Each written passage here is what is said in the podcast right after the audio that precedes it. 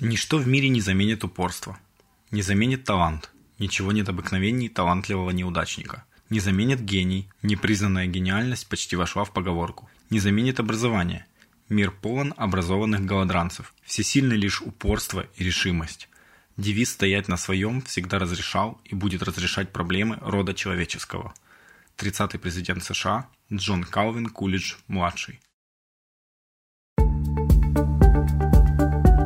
Ничто иное, как упорство, отличает тех, кто добивается успеха, от тех, кто его не добивается. Меня зовут Никита Тимошенко, и это десятый, можно сказать, юбилейный выпуск подкаста «Здесь и сейчас». Этот подкаст для тех, кто неустанно самосовершенствуется и постоянно идет вперед. В подкасте я общаюсь с людьми, которые близки к данной тематике и просто мне интересны. Общаясь, мы погружаемся в их опыт, примеряя его на себя. Гости наших выпусков – это то самое окружение, которое делает нас лучше, мотивируя расти. Я надеюсь, вы получите большое наслаждение от прослушивания данного выпуска. Если у вас есть идеи, как улучшить подкаст или какого гостя пригласить, пишите мне, с радостью пообщаемся. Ну а теперь давайте познакомимся с гостем выпуска. Гость сегодняшнего выпуска – Иван Сурвилова. Получилась очень увлекательная беседа с Ваней. Если кратко о нем, Ваня ведет блог и еженедельную рассылку много читает и постоянно пробует новое. Больше ничего не скажу, хочу, чтобы вы немножко пришли в шок от цифротеки. Цифротека. Три пройденных метромарафона. 18,5 часов. Самый длинный метромарафон. 199 станций. Метромарафон – это как обычный марафон, только не бежим, а едем. Цель – проехать все станции за как можно короткое время. 225 прочитанных книг за 2016 год. Почти два года ведения блога. 6 тысяч читателей еженедельной рассылки. И самая крутая цифра, которая точно ведет вас в шок. Это все в 18 лет. Ну что, давайте знакомиться. Привет, Ваня. Привет.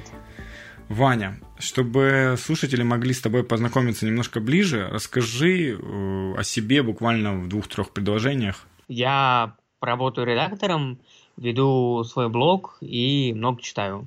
Ваня, смотри, тебе 18 лет, ты в своем возрасте уже э, бегаешь полумарафоны, проходишь э, метромарафоны, ну, к ним мы вернемся позже, ведешь блог, редактируешь, у тебя рассылка, в которой куча-куча читателей. Расскажи, пожалуйста, как ты вообще к такому пришел в свои-то 18 лет? Просто многие даже в 30 не думают о таком, и не, у них нет таких результатов. А если ну, у тебя 18 лет, я боюсь представить, какие у тебя результаты будут в 30 лет.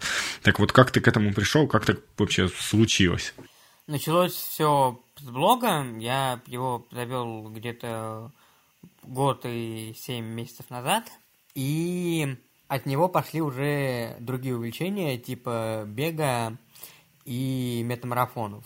Чтение книг я читаю с самого детства, научился читать в три года и читаю довольно много. Это как-то получается само собой, но при этом у меня есть какие-то техники чтения, о которых мы потом, наверное, поговорим.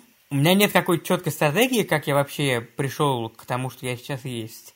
Это скорее вот такое свободное плавание, которое несет, я не знаю, куда занесет. А скажи, ну, есть же в любом случае виновник какой-то, скажем так, того, что ты, ну, читаешь там все постоянно, что ты вообще в три года научился читать. Так кто, кто это все? Это мама, папа, родители, бабушки, дедушки, кто это? Сестра, брат? Это все родители. А они как-то привили любовь к чтению, читали мне с самого детства, и поэтому я, ну, мне, мне самому понравилось поэтому читать меня это втянуло и потихоньку вылилось. Слушай, ну круто. Хорошо, смотри, ты в три года начал читать. Ты сначала, я так понимаю, читал какую-то художественную литературу, правильно?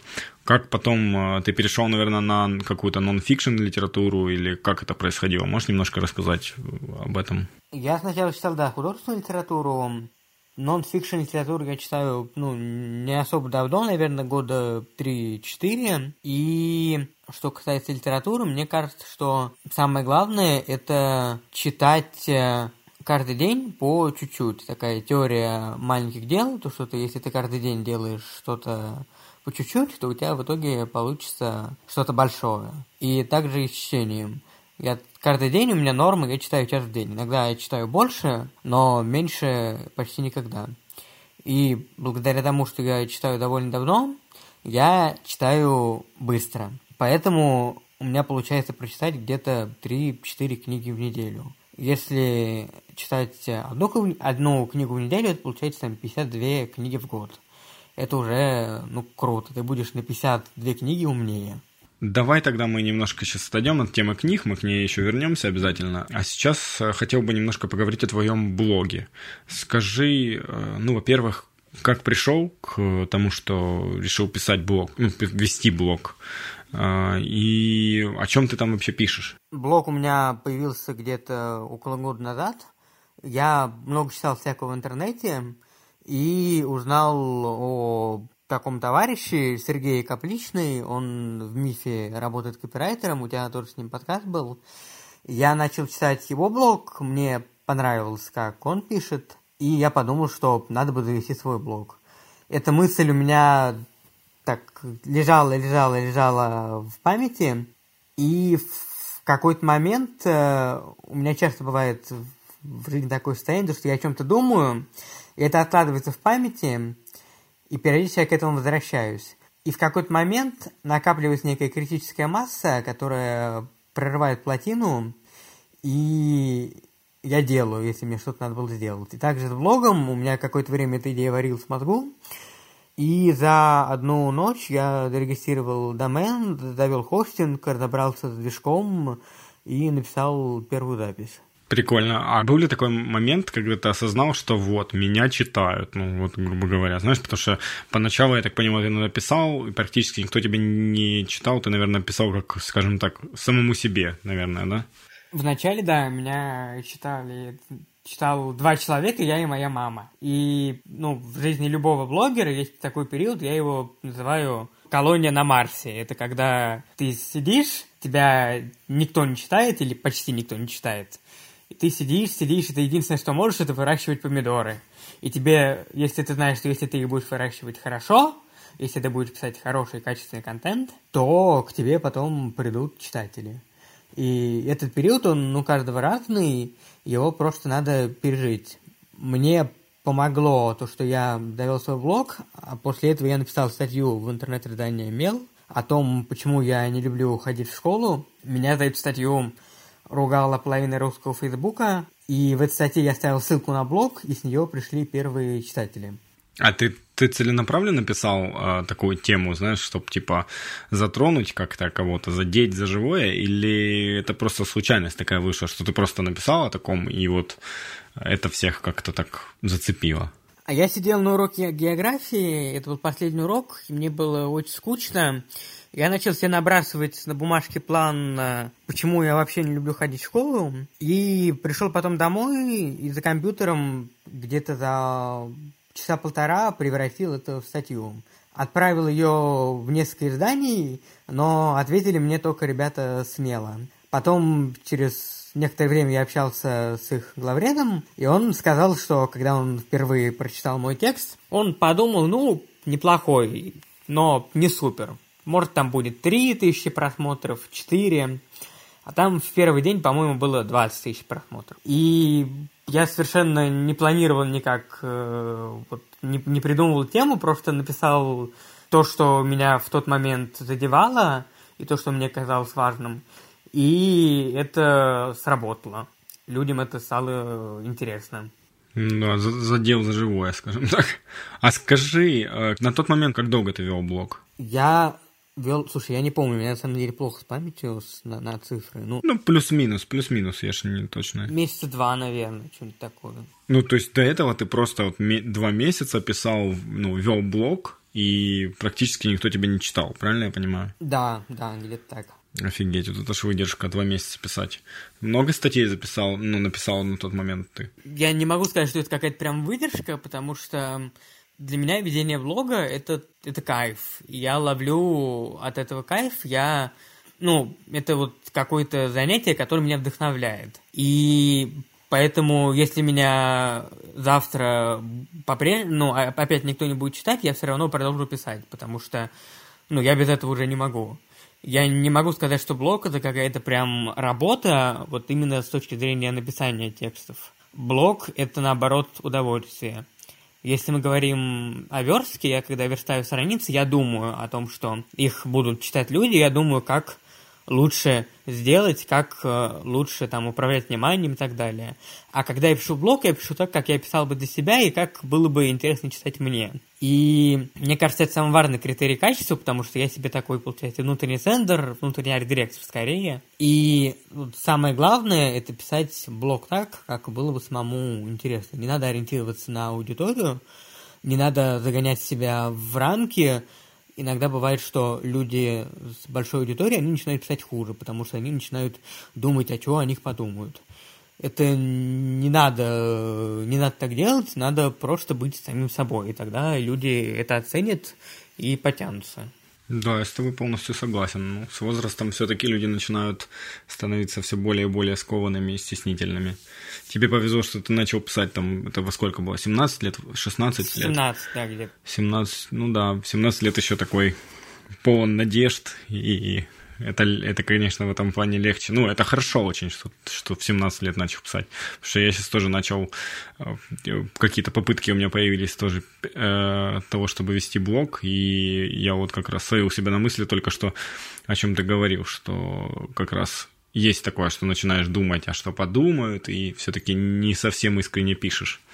Скажи, пожалуйста, а можешь ли ты э, отследить, как ты нарабатывал навык письма? Как это у тебя происходило? Ну, ты же, я сомневаюсь, что ты прям сразу вот э, с первой статьи начал писать классно. Это как-то ты оттачивал это мастерство или как это? Ты где-то ты что-то читал, ты где-то учился. Можешь ли ты сказать, что был какой-то переломный момент, когда ты понял, что вот, ты начал писать хорошо, и из-за чего это было? Или это как-то все само по себе случилось? А смотри, я, поскольку много читал, и много читал не только прозу, но и поэзии, ну, у меня, наверное, начально был некий бэкграунд заложен. Но переломным моментом был курс э, Максима Ильяхова «Информационный стиль и редактуры текста». Я сходил на него, там, не, не помню когда, четырехдневный курс, а где Максим учит о том, как писать понятный текст который зацепит читателя и который поможет донести какой-то смысл, который ты хочешь передать.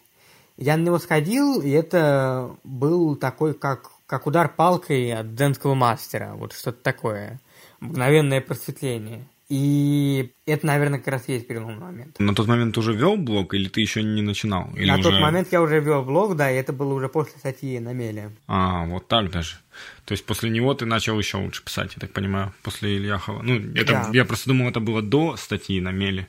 А вот ты сказал, верстаешь. Ты, ты, ты сам себе сайт делаешь, что ли? Да, вот у меня страничка себе, о себе, у меня я делал ее сам.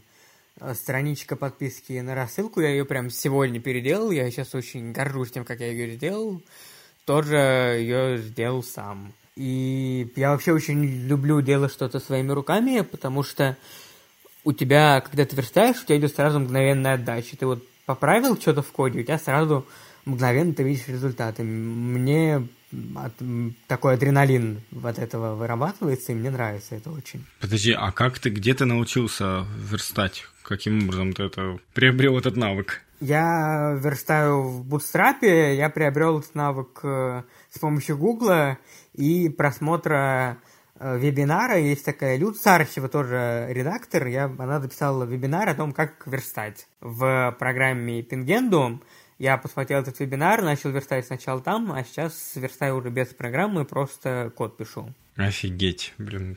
Я, я сейчас это самое скажу. На фоне тебя я себя чувствую вообще каким-то, я не знаю, кем. Жесть, 18 лет еще и верстаешь. Верстаешь, ведешь блог. Ну, я блог верстаю очень, на самом деле. У меня код, я, я это... Знакомые верстальщики профессионально не плюются, когда его видят. Не, ну все равно, слушай, ты взял, сам сверстал себе страничку даже. Я не знаю, я пока сомневаюсь, что я сам смогу это сделать. Ну, даже если разобраться, пройти какой-то курс и так далее. Окей, расскажи дальше про развитие блога самого. Вот ты, значит, э, ну, сначала вел там месяца два, никто практически не читал, потом ты отправил статью. Кстати, в какое количество агентств э, ты отправил свою статью? Интересно. По-моему, я отправлял пятерым изданиям, я отправлял Мелу, Лайфхакеру, русской газете, еще кому-то. Ну, там неважно название, да, я понял, ну, пять штук. Да, да, пять штук отправлял, мне ответил только, только Мел. И если говорить об развитии блога, у меня сейчас, конкретно сейчас, у меня этап такого создания, я это громко сейчас скажу, медиа-империи, потому что у меня, кроме моего основного блога, у меня есть какие-то сайт-проекты, которые я тоже очень люблю. У меня есть такой проект зарисовки реальности, который для меня служит... Это что-то типа личного дневника, вот раньше люди... Дневни... Ну, это как фрирайтингом, да? Да, да, вот раньше люди вели на бумаге дневник, а я сейчас их записываю в зарисовке реальности, публично. Это что-то типа фрирайтинга, и это инструмент познания мира через текст, через себя, и инструмент познания себя, опять же, через мир. Кроме зарисовок реальности, у меня есть э, парадоксальные обрывки реальности, я туда пощу всякие картинки, которые я увидел, всякие образцы бумажного дизайна, которые мне приглянулись.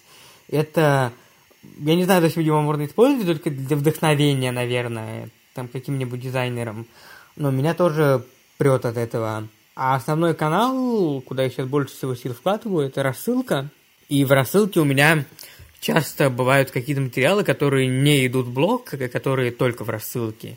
Почему мне нравится рассылка? Потому что это новый формат общения автора с аудиторией, более личный, чем блог. Потому что так тебе, получается, автор просто пишет на почту, будто бы личное письмо.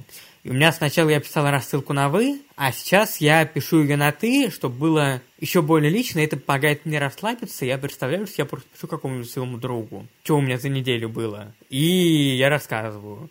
Делюсь какими-то э, классными штуками, которые я за неделю узнал или сходил на какую-то выставку и, или что-то осознал за неделю. Настало время для промежуточных итогов. Ну а перед этим, по традиции, конкурс от наших друзей из издательства «Миф». Победителем прошлого конкурса стала Мария Демченко. Маша, поздравляем тебя! Ты пример того, что нужно пробовать упорно и не сдаваться. С третьего раза, но все же выиграла. Маша, очень надеюсь, что ты извлечешь для себя много полезностей из выигранной книги. А для тех, кто хочет попробовать удачу в следующем конкурсе, я напомню правила. Наши друзья, издательство «Миф», предоставляют возможность для наших слушателей выиграть книгу. Условия довольно просты. Просто перейдите по ссылке в описании. Там прописаны короткие правила участия. Через 10 дней книга разыгрывается в прямом эфире. Все честно и предельно просто. Сегодняшняя книга очень даже подходит для нашего выпуска. Подойдет для тех, кто хочет развить и укрепить свою силу воли. Между прочим, силе воли учат даже в Стэнфорде. Там отведен для этого специальный курс. Сила воли – это как мышца, которую можно тренировать. Сегодняшний гость – яркий пример человека, у которого сила воли развита в максимальном объеме. Думаю, книга будет полезна как тем, кто только хочет начать развиваться, так и тем, кто хочет выйти на новый, более качественный уровень. Не зря ведь она получила около 300 высших оценок на Amazon. А от нас большое спасибо издательству МИФ за то, что помогают нам с проведением этого конкурса. Всем, кто собирается участвовать, я желаю удачи. Ссылка находится в описании. А теперь давайте вернемся к Ване. Итак, вот мне очень понравилось, как он вел блог. Обратите внимание, некоторое время он просто вел его как в пустоту, ни на что при этом не надеясь. Он просто вел и получал от этого удовольствие. Просто делал то, что нравится. Хотя проанализируйте себя, все мы всегда ждем отклика оценки какой-то наших трудов. Вот расскажу, как у меня было с подкастом. Первый выпуск я записал его с Яной Франк. Прослушиваний было около двух тысяч, по-моему, даже больше. Я не знаю, сколько сейчас в данный момент, но э, их было очень большое количество. Это был первый выпуск. И после этого почему-то второй выпуск с Сергеем Капличным набрал не такое большое количество прослушиваний. Я подумал, может дело в гости, может дело там в каких-то других вещах. Но с количеством следующих выпусков я увидел, что дело не в гости. Точнее, дело в гости, но просто потому, что у Яны Франк была большая аудитория, и все эти люди с ЖЖ пришли послушать ее, потому что было интересно, как вообще звучит ее голос, потому что они до этого всегда только ее читали. И вот это очень сильно демотивирует такие вещи. На какое-то время даже меня это выбило немножко из режима. Но в итоге я собрался силами и начал работать дальше.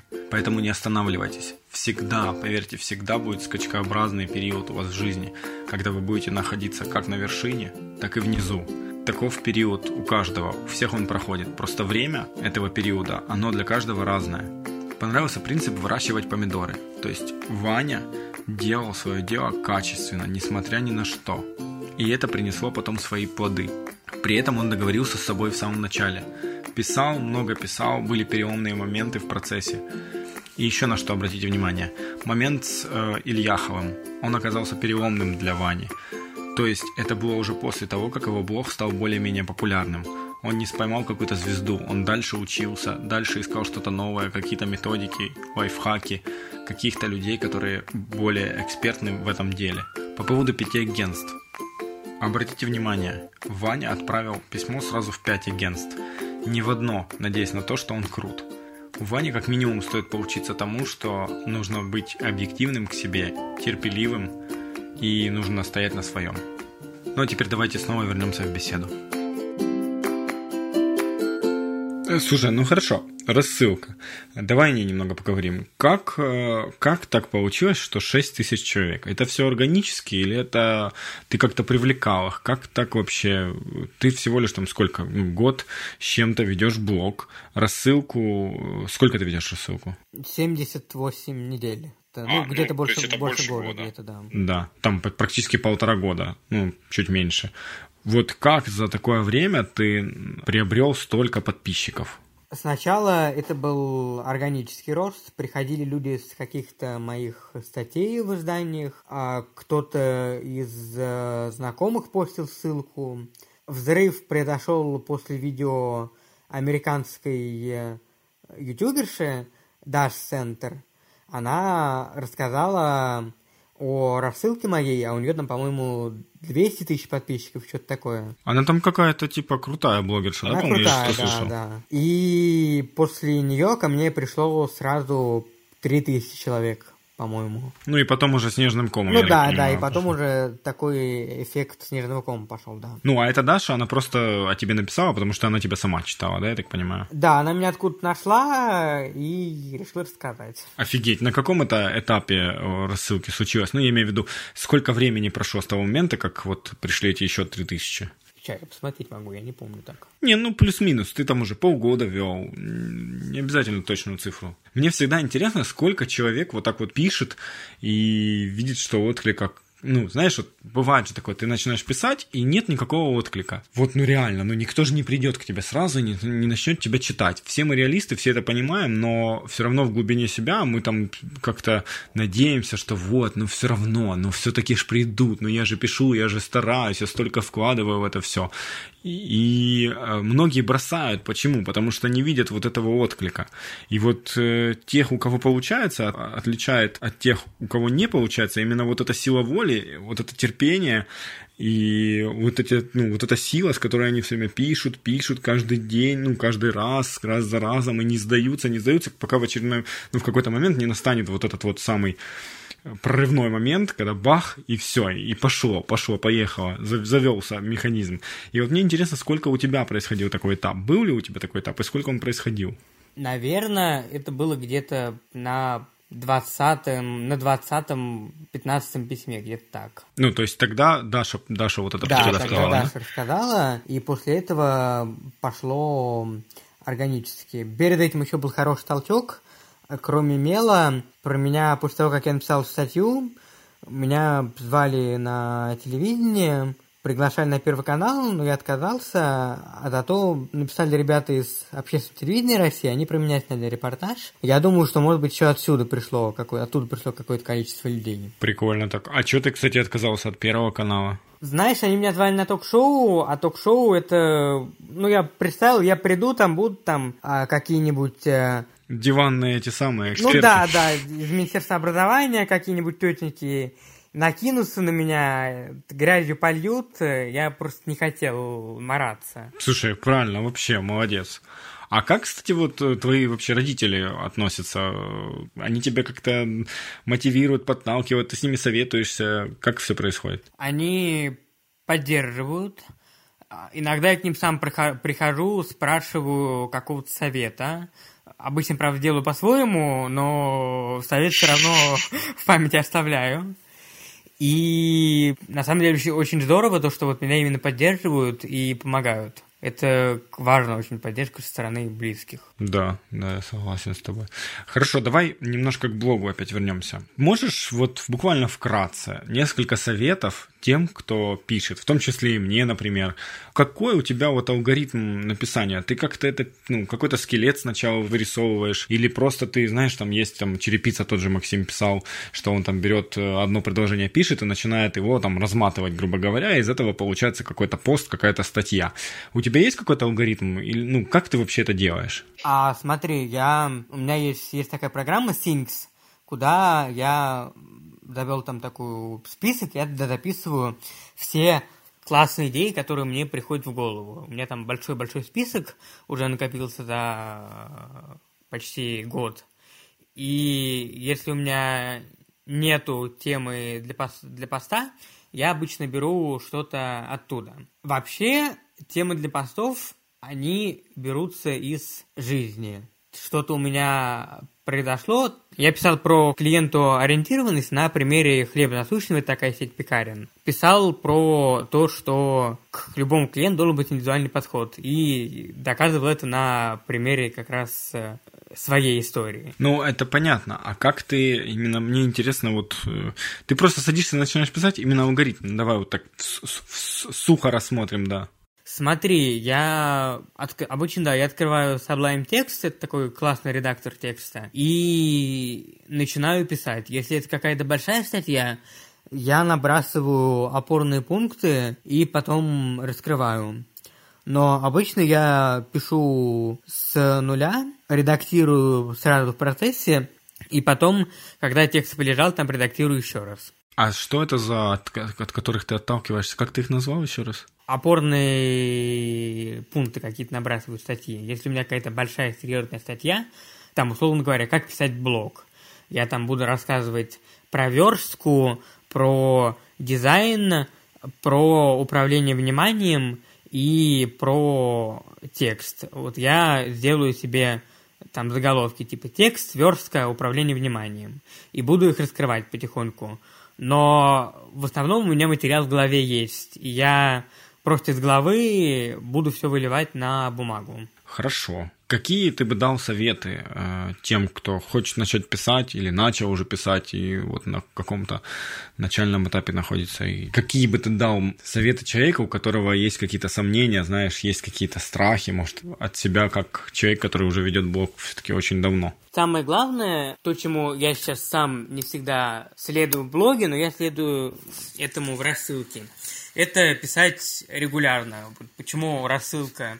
Чем она хороша? Она помогает как раз писать регулярно. Ты знаешь, что у тебя каждую среду должна выйти рассылка, и тебе хочешь не хочешь, тебе придется ее написать. Потому что иначе будет стыдно. И не только даже не перед подписчиками, а перед самим собой, то, что ты не смог. Блог, он помогает именно писать регулярно. Поэтому я всех, кто пишет что-то в блог или в сами сети, я призываю именно писать регулярно, потому что в мире, к сожалению, очень мало людей, которые пишут регулярно, и это грустно. Еще для того, чтобы писать регулярно, надо, чтобы вас от этого перло. Если вас от этого не прет, то вы, скорее всего, забросите через какое-то время. Поэтому можно попробовать типа лайт-версию, там, пописать какое-то время в э, закрытый блог, который никто не читает и не давать никому его адрес, и посмотреть, если там два месяца пишешь нормально, то уже можно э, открывать блог. Блог, вот для меня это как высокая болезнь у Пастернака, это то, куда я могу вылить все, что у меня есть внутри. Слушай, так прикольно получается, как раз у меня отзывается нормально. Так я когда м, решил вот писать каждый день, я писал просто именно вот в документы Google Docs. Я туда писал каждый день, писал, писал, писал. И потом уже как бы, ну, пришел к выводу, что все, я буду все-таки писать именно каждый день. То есть я, ну, я дал себе обещание, пока сначала только себе, не, не на публику, скажем так, и писал.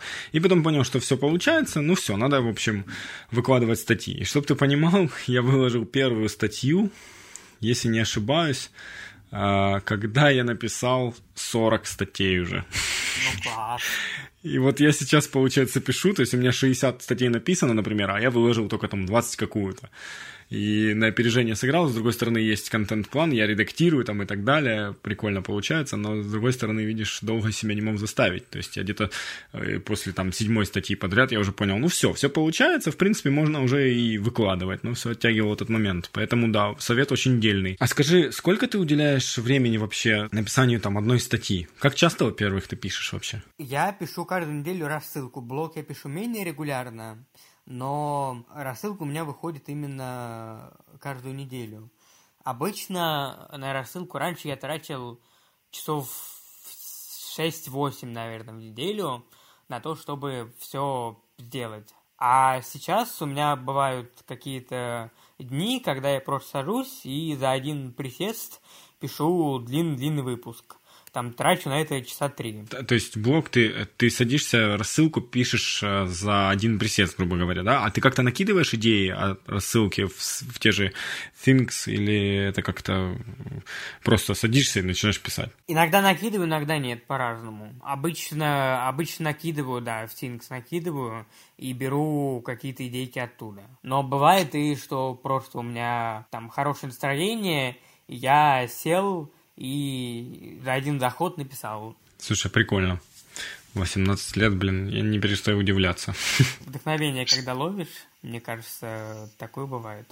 А еще я про блог, можно еще скажу? Конечно, конечно. Кайф блога то, что он прокачивает понимание жизни, потому что блог работает как личный проект ведение блога и рассылки, оно здорово тренирует самодисциплину и навык жонглирования проектами. Вот у меня сейчас одновременно 5 мини-блогов и еще рассылка и еще большой блог, куда я пишу, и в три из них я пишу каждый день. Это сложно, но я от этого ловлю совершенно дикий кайф. Плюс э, на своем блоге очень классно ловить халтуру, потому что когда ты пишешь свою статью, сразу видно, где-то ты не дожал, где-то там плохо картинку выровнял, где-то текст фиговый написал. И у меня есть принцип ведения блога писать достаточно хорошо, потому что идеально никогда не будет, а достаточно хорошо это ну, уже здорово. Поэтому я там довожу где-то до 80% и публикую. Я знаю, что, может, будут какие-то ошибки,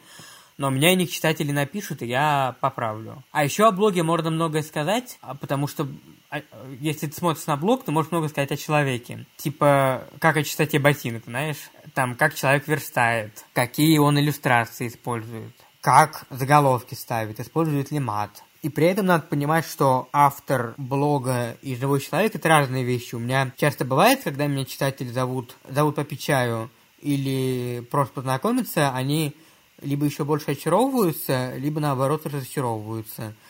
Типа, ну мы думали, ты такой экстраверт, а я на самом деле не экстраверт, хотя я, может, выгляжу таким, но я интроверт. Я люблю побыть один и люблю о чем своем подумать. Круто. Еще самый главный принцип ведения блога это то, что можно писать в нем все. Хочешь писать то, о чем, что ты съел на завтрак, можешь писать об этом. Главное, чтобы тебя от этого перло, чтобы ты не забросил блог. А как же тематика там, например, если ты пишешь про книги, то только про книги и писать. Такого нет у тебя? Смотри, а людям всегда интересны люди. Нам интересны истории, нам интересно, как живут другие люди. Блог – это такой способ заглянуть в замочную скважину, посмотреть это жизнь другого человека. Поэтому выстреливают лайфстайл-блоги. Там я веду как раз лайфстайл-блог. У меня нет какой-то определенной тематики. Я раньше много писала о книгах, но сейчас у меня книги переехали на отдельный блог. А в основном блоги остались именно какие-то жизненные штуки. И тематический блог вести, вести круто. Если ты вообще... Я считаю, что блог о книгах – это самый интересный блог, который можно только читать. Но кроме тематического блога есть еще лайфстайл блоги. Мне кажется, опасно привязываться к определенной тематике, потому что ты можешь не заметить что-то важное, что будет вне рамок этой тематики, но, может быть, играет для тебя какую-то большую роль. Поэтому лучше всего вести блог обо всем. Это интересно очень читать. Ну, я понял тебя. А какие лайфхаки ты знаешь? Во-первых, это то, что если ты не знаешь, о чем писать, то лучше всего не писать. Если вот не знаешь, но вот надо-надо писать, сделай какой-нибудь э, дайджест из ссылок или список прочитанной литературы. Типа, вроде что-то написал. Еще я рекомендую не заводить блог на собственном домене, потому что Facebook может закрыться, там медиум может э, разориться, а собственный домен, он всегда с собой. У тебя на нем больше свободы, ты можешь почти все на нем сделать. Еще часто кажется, что маленькая какая-то заметка – это плохо. И большой пост, вернее, маленький пост превращается в такую гигантскую статью типа Википедии. И это тоже не очень хорошо, надо соблюдать баланс. Я не знаю, как найти этот баланс, он обычно определяется интуитивно. Если ты соблюдаешь этот баланс, то люди прочитают статью. Ну, то есть, если хочешь написать много, пиши много. А хочешь, ну, написал, да. написал сколько написал. В общем. Да, да, да, да, именно так. Еще мне кажется, что у меня бывает часто проблема, то, что я пишу о чем-то и думаю, ну, блин, это и так уже все знают. И получается такая самоцензура включается. А я... Ну, да, это знакомо вот, очень. Вот, вот. А, ну, я пытаюсь себя одергивать, потому что, ну, это может быть, мне кажется, что все знают, а на самом деле если даже один человек, который зайдет в блог, прочитает эту статью, и ему она покажется полезной и интересной, это уже очень много, это уже круто. И еще в тему самоцензуры надо помнить, что если читателю не интересно, то он зайдет завтра. И поэтому не надо париться насчет э, аудитории. Короче, просто ведешь себе блог и веди, и поменьше к себе претензий, да? да? Да, именно так. Слушай, а какие книги ты бы порекомендовал тем, кто ну, вот, хочет заниматься блогом или, или уже занимает? Я порекомендовал бы первое это «Пиши, сокращай» Максима Ильяхова Люцарчева о том, как писать тексты.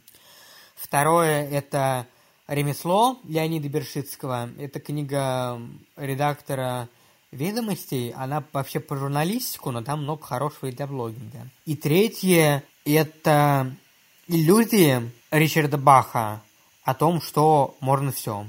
Я когда прочитал «Иллюзии», это тоже был такой поворотный момент, мне здорово вправила мозги эта книга. Это нон-фикшн или это художественное? Это художественное. Ну, слушай, я на самом деле хотел бы, может, мы в какой-то отдельный, в какой-то отдельный документ сохраним просто потом, да, чтобы давай, давать... Э, да, составим списочек таких книг, там, топ-5 или топ-10 книг, которые ты рекомендуешь, и, в общем-то, дадим нашим слушателям скачать.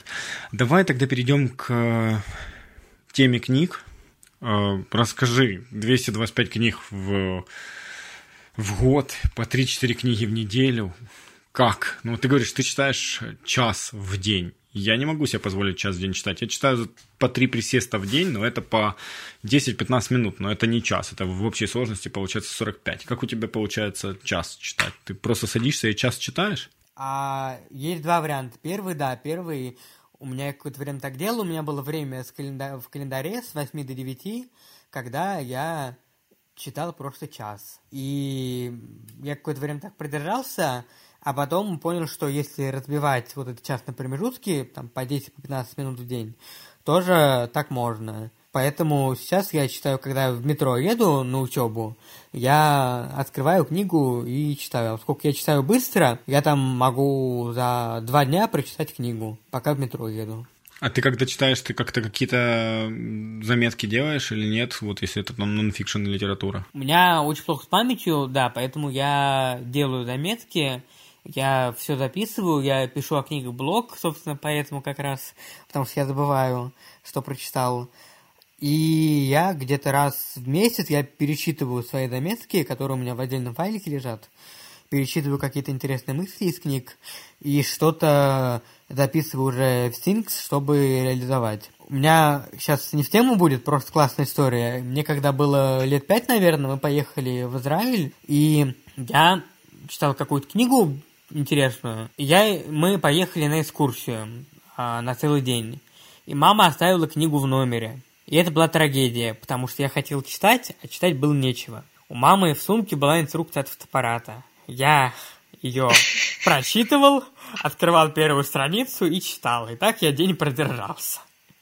Это, это я довожу до абсурда, конечно, но а, смысл в том, что у меня, мне повезло, потому что я читаю с раннего детства.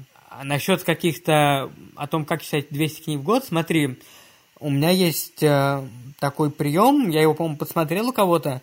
Если книга не увлекла за 50 страниц, то книгу можно не читать. Да, да, это, это в Мифе писали, или Ман говорил, я помню, я тоже всем рекомендую этот лайфхак. Согласен с тобой, да. Ну, слушай, подожди. Э, хорошо, книга не заинтересовала, ты ее отложил. А как это влияет? Это же наоборот э, влияет на скорость, ну, в обратную сторону или нет? Ну, как сказать, я ее отложил, я, может, не потом вернусь. Поэтому я просто читаю быстро, и у меня это не влияет на скорость. Еще вот лайфхак, чтобы читать много книг, это читать несколько книг одновременно.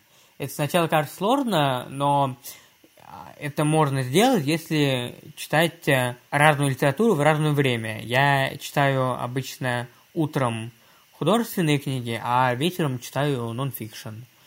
Или днем читаю нон-фикшн. И благодаря этому я вот сейчас читаю 7 книг одновременно. И они у меня не смешиваются в голове, потому что это разные жанры, и в разное время я читаю. Просто жесть. 7 книг одновременно. Я бы с ума сошел, наверное.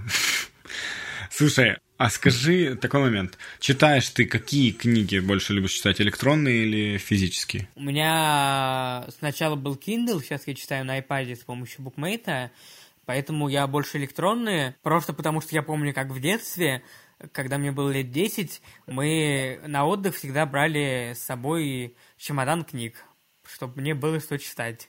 И это был отдельный чемодан, который вез я, и мне было очень тяжело его вести, поэтому сейчас я читаю электронные книги. Ну, и это банально дешевле. У меня ну, да. Kindle там окупился где-то месяц за три, наверное. Да, ну, не то, что даже еще дешевле, удобнее, там, в том же общественном транспорте.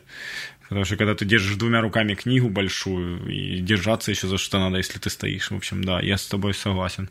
То есть ты читаешь чисто с iPad, да? Да, с iPad обычно читаю, да. Скажи, пожалуйста, заметки. Вот ты говоришь, ты заметки, ну, делаешь заметки. Расскажи, как ты это делаешь. Ты подчеркиваешь слова или как? Потому что все это по-разному совершенно делают. Mm, смотри, если это бумажные книги, я загибаю уголочек и ставлю либо подчеркиваю фразу карандашиком, либо ставлю галочку на полях. И потом э, выписываю их себе в компьютер или нахожу в электронную версию и копирую оттуда. Если я читаю с электронной версии, то в Kindle в Bookmate можно выделять фразочки, они у тебя автоматически все скопируют. Если я читаю на компьютере PDF-файл, то копирую вручную уже в заметке себе просто. А что, что ты именно копируешь? Ты копируешь фразу? Как я ты... копирую, да, какие-то интересные обороты, какие-то фразы, которые меня зацепили, какие-то мысли, которые мне понравились. Я это пользую, использую как такое большое облако вдохновения. Вот когда у меня нет идей, я открываю эти заметки и начинаю их читать. И там на какой, в какой-то момент я думаю, о, а вот об этом можно рассказать. То есть, получается, ну, заметка у тебя состоит в книге из вот этих вот разных фраз именно, да? Без, да, ну, да. То есть ты там ничего не пишешь, ты просто фразы из контекста вырванные там какие-то или с контекстом да. копируешь туда и все. Вот одна заметка это равно одна книга, да, в которой стоп, ну, много-много-много разных мыслей. Да, да, где-то так. Ну, очень редко я, если мне что-то пришло в голову во время чтения, я записываю рядом, но это бывает, ну, там, где-то раз в пять книг еще лайфхак, чтобы читать много книг в год. А у меня бывает иногда, что я читаю какую-то серьезную книгу, там «Понимание медиа» Маклюина. Это читать его дико интересно, но очень тяжело, потому что там язык такой, и это надо вникать. И э, чтобы не перегружать мозг, я беру, знаешь, какой-то дикий трэш. Вот Донцову открываю, читаю ее минут 15, плююсь и продолжаю опять читать Маклюина, понимая, что какое же это счастье читать Маклюина после Донцова. Нифига себе лайфхак. Это работает. Не, ну это, наверное, это тяжело будет э, сделать людям, которые, знаешь, есть, ну, очень многие просто пытаются заставить себя начать читать хотя бы, а тут ты говоришь еще Донцову открывать одновременно. Еще, слушай, у меня был такой вопрос. Ты много раз упоминал, что у тебя плохая память, а у тебя не было идеи такой взять там и перечитать там 5-10 книг на тему развития памяти и внедрить это все и улучшить свою память? Я читал, но вот пока до внедрения не дошло. Они у меня лежат, у меня есть задача внедрить те, это, методику развития памяти и ссылки на эти книги. но пока как-то руки не доходят. Надо, надо это сделать, да. Ну, то есть ты прочитал уже, да, а у тебя это все ну, лежит, какие упражнения надо делать и так Да, далее, да, просто руки да, не да. доходят пока. Хорошо, давай тогда перейдем к твоему телефону или iPad. Где у тебя больше приложений вообще? Я недавно разбил iPhone, я хожу сейчас с кнопочным, поэтому у меня на iPad больше приложений. Ну, тогда давай перейдем к э, рубрике «Дай посмотреть». Открывай тогда iPad и просто перечисли разные, ну, нестандартные там э, приложения, которыми ты пользуешься именно. Э, Там, если хочешь, на, какие-то, на каких-то останавливайся, чтобы рассказать, ну, что это за приложение, или я тебя буду останавливать, спрашивать. Так, ну у меня сейчас это 11 iOS вот в доке стоит, где самые используемые типа а, Bookmate, Syncs, Reader — это RSS-читалка. Я читаю все новости, все блоги через RSS. Это такая тоже безумно крутая технология, которую я рекомендую. Суть в том, что ты можешь добавить сайт в RSS-читалку, и у тебя RSS-читалка будет сама следить за обновлениями этого сайта. И тебе просто надо будет зайти и посмотреть, что новое появилось.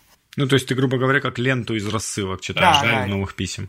Но это же по такому же принципу работает вот это Фидли, да? Да, вот Фидли это есть RSS, в принципе, да. Ну, а Фидли и этот RSS-ридер, они отличаются как-то или нет? Или это одинаковая программа, просто там функционал немножко разный, там, ну, то есть... Одинаковая Короче, программа, просто функционал это чуть-чуть только разные и все. А Фидли ты пробовал?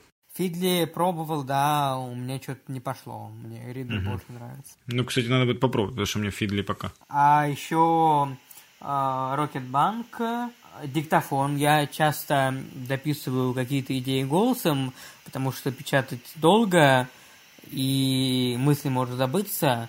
Поэтому я просто открываю диктофон, быстренько себе наговариваю, и в конце дня разбираю записи.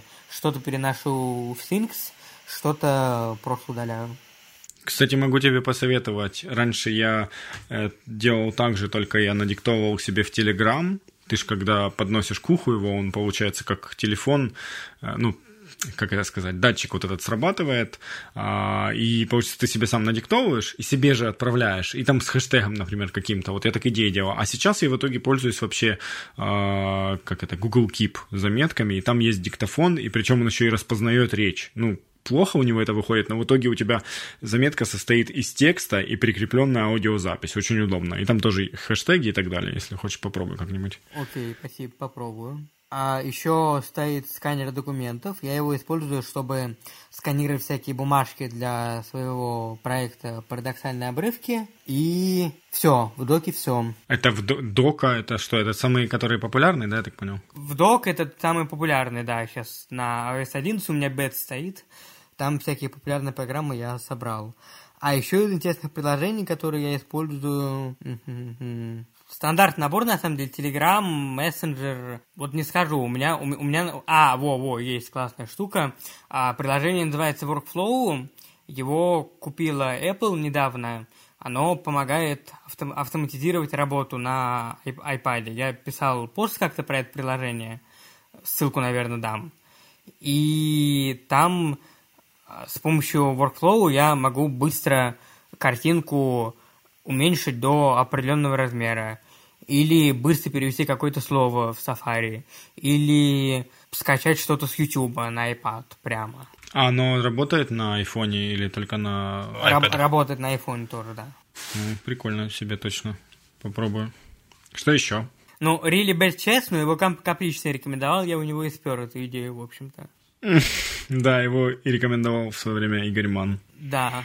Ну ничего, еще раз напомним слушателям про эти шахматы. Bad Chess, да, это классные шахматы, где фигуры все перепутаны. Я в шахматы люблю играть очень, у меня какой-то разряд даже есть. Поскольку играю я редко с живыми именно людьми, я играю с компьютером в такие безумные шахматы, чтобы не расслабляться и не терять навык. Вот. Слушай, приложений прям интересных вот нету у меня.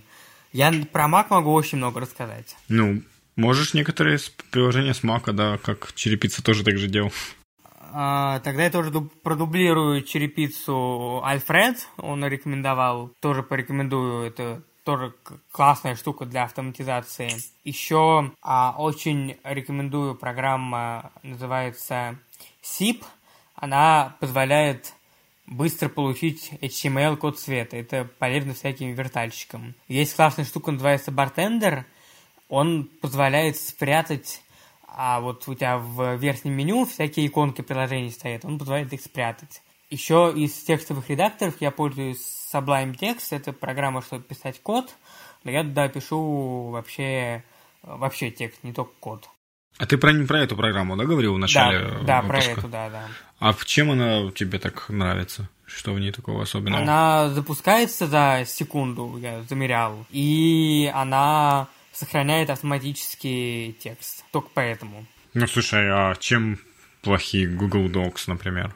Google Docs, понимаешь, их как-то... У меня, хотя настроено чесание клавиш, которых быстро вызывает, но все равно Google Доки, они как-то медленно открываются, и в Google Doc я пишу сейчас с лекцией, к примеру, в вышке я пишу в Google Doc, чтобы расшаривать можно было. А какие-то свои заметки я в основном пишу в, в Sublime. Ну, может, привык просто так делать. С телефона, с iPad не пишешь? С, очень редко пишу, когда, э, когда Mac нет рядом, а что-то срочно надо написать, пишу с iPad тогда, да. Еще какие-то приложения? Все? Еще для Mac есть э, классная штука, называется Flux. Она затемняет экран в определенное время для того, чтобы глаза не портились. Там вечером она как-то делает экран более желтый. Это для глаз полезно.